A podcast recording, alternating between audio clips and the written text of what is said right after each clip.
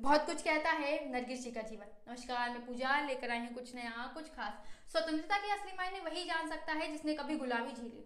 कहने में कितना आसान लगता है ना शब्द, लेकिन असलियत में जब इसे झेला जाए तो उतना ही मुश्किल लग जाता है। जो बातें खुद से कही जाए, जब सहने की बारी आती है, तब समझ आता है दर्द क्या चीज़ होती है। जब नरगिस जी का जीवन देखते हैं तो हमें समझ आता है कि ज़रूरी नहीं होता इंसान केवल खुद के लिए संघर्ष करे। कई बार जब वो मानवता से आगे उठ जाता है, तब वो दूसरों के लिए संघर्ष करता है। उनकी आवाज़ बन जाता है एक ऐसे देश में जहाँ महिलाओं के लिए कोई भी अधिकार नहीं, जहाँ केवल और केवल उन्हें बंदिशें हैं, जहाँ बुरके जैसी चीज़ के लिए उन्हें मार दिया जाता है। ऐसे देश में अगर कोई महिला अपने अधिकारों के लिए लड़ती है, अपने देशों की आवाज़ बनती है, उन्हें ये बताती है कि उत्पीड़न अगर तुम्हारा हो रहा है तो यह अन्याय है, उसके खिलाफ तुम विद्रोह करो। ये कह जाती है तो सच में वो महान होती है, क्योंकि वो उनको अधिकार नहीं, वो उनकी ताकत बताती है। अधिकार तो दे दिए जाते हैं, लेकिन उनका उपयोग करना अक्सर नहीं सिखाया जाता। कहते हैं ना, किताब दे दी जाए, लेकिन पढ़ना ना सिखाया जाए तो शब्द अर्थहीन हो जाते हैं। वैसे ही बहुत सारी जीवन में चीज़ें होती हैं, जहाँ अधिकारों का मतलब तब कुछ नहीं रह जाता, जब स्वतंत्रता ही हीन हो जाती। ऐसे में नरगिस जी का जीवन हमें एक प्रेरणा दे जाता है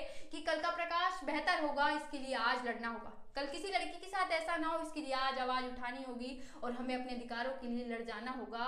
हमें खुद से बेहतर कर जाना होगा और जहाँ गलत हो, वहाँ गलत को गलत कहने की हिम्मत रखना होगा, क्योंकि कोई भी सरकार इतनी मज़बूत नहीं हो सकती कि वो नागरिकों के अधिकारों का हनन करे, उन्हें इंसान तक न समझे। नरगिस जी की कहानी हमें बताती है कि कई बार हमें ज़िंदगी में केवल खुद के लिए नहीं, उनके लिए भी लड़ना ज़रूरी हो जाता है, जो इस देश के, इस देश के, इस समाज के वो लोग हैं जो हमारे समाज को आने वाले समय में एक बेहतर दिशा देंगे। और जब बात महिलाओं की आ जाती है तो देखना ज़रूरी हो जाता है कि उनके अधिकारों की रक्षा हो, क्योंकि वो आज भी, कल भी, आगे भी रहने वाली हैं। अगर अगर छोड़ देंगे हम उनको यूँ ही अधिकारों के बिना तो उनकी स्वतंत्रता का क्या मतलब रह जाने वाला है? उन्हें शिक्षा, उन्हें आज़ादी मिलना सबके समान ज़रूरी है। ये सब हमें नरगिस की कहानी बताती है।